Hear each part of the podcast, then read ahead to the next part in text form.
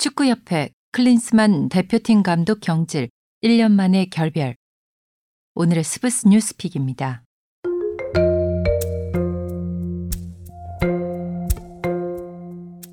대한축구협회가 위르겐 클린스만 국가대표팀 감독 경질을 확정했습니다.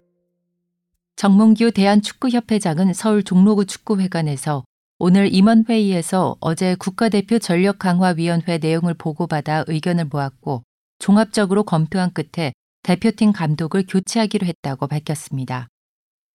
국가대표팀 운영에 대한 협의 자문 기구인 국가대표 전력 강화 위원회가 감독 교체를 건의함에 따라 소집된 오늘 회의에서 임원들은 클린스만 감독과의 결별을 결정해 통보했습니다. 축구 대표팀은 지난달 중순부터 카타르에서 열린 2023 아시안컵에서 준결승 탈락한 뒤 후폭풍을 겪어왔고 그 중심에서 비판받던 클리스만 감독은 지난해 2월 말 부임한 뒤 1년을 채우지 못하고 한국 대표팀을 떠나게 됐습니다.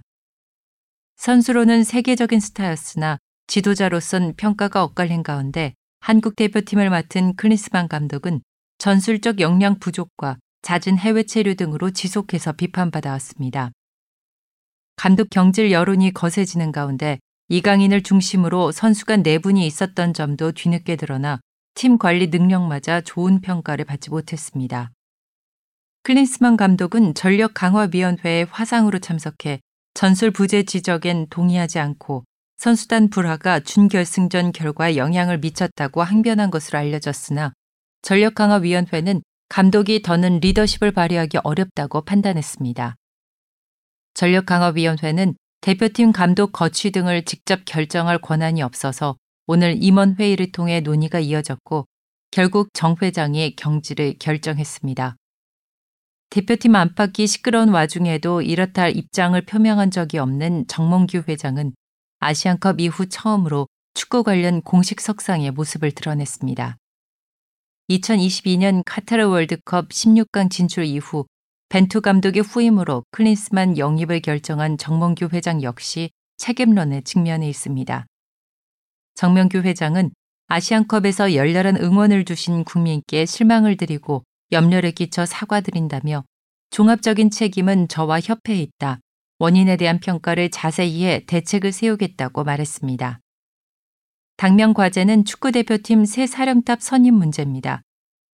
태국과의 2026 북중미 월드컵 2차 예선 경기가 이어질 3월 A매치까지는 시간이 촉박해 임시 감독 체제로 치를 공산이 크며 국내 지도자가 맡을 것이 유력하다는 관측이 나옵니다. 정몽규 회장은 월드컵 예선을 위한 차기 감독 선임 작업을 바로 착수하겠다. 새로운 전력 강화 위원회를 구성하고 위원장도 선임하겠다고 말했습니다. 아시안컵 기간 선수들의 갈등이 물리적 충돌로까지 번진 사건도 협회가 자세한 정황을 파악 중이라 후속 조치가 뒤따를 것으로 예상돼 향후 대표팀 구성에 영향을 줄 가능성이 있는 것으로 알려졌습니다.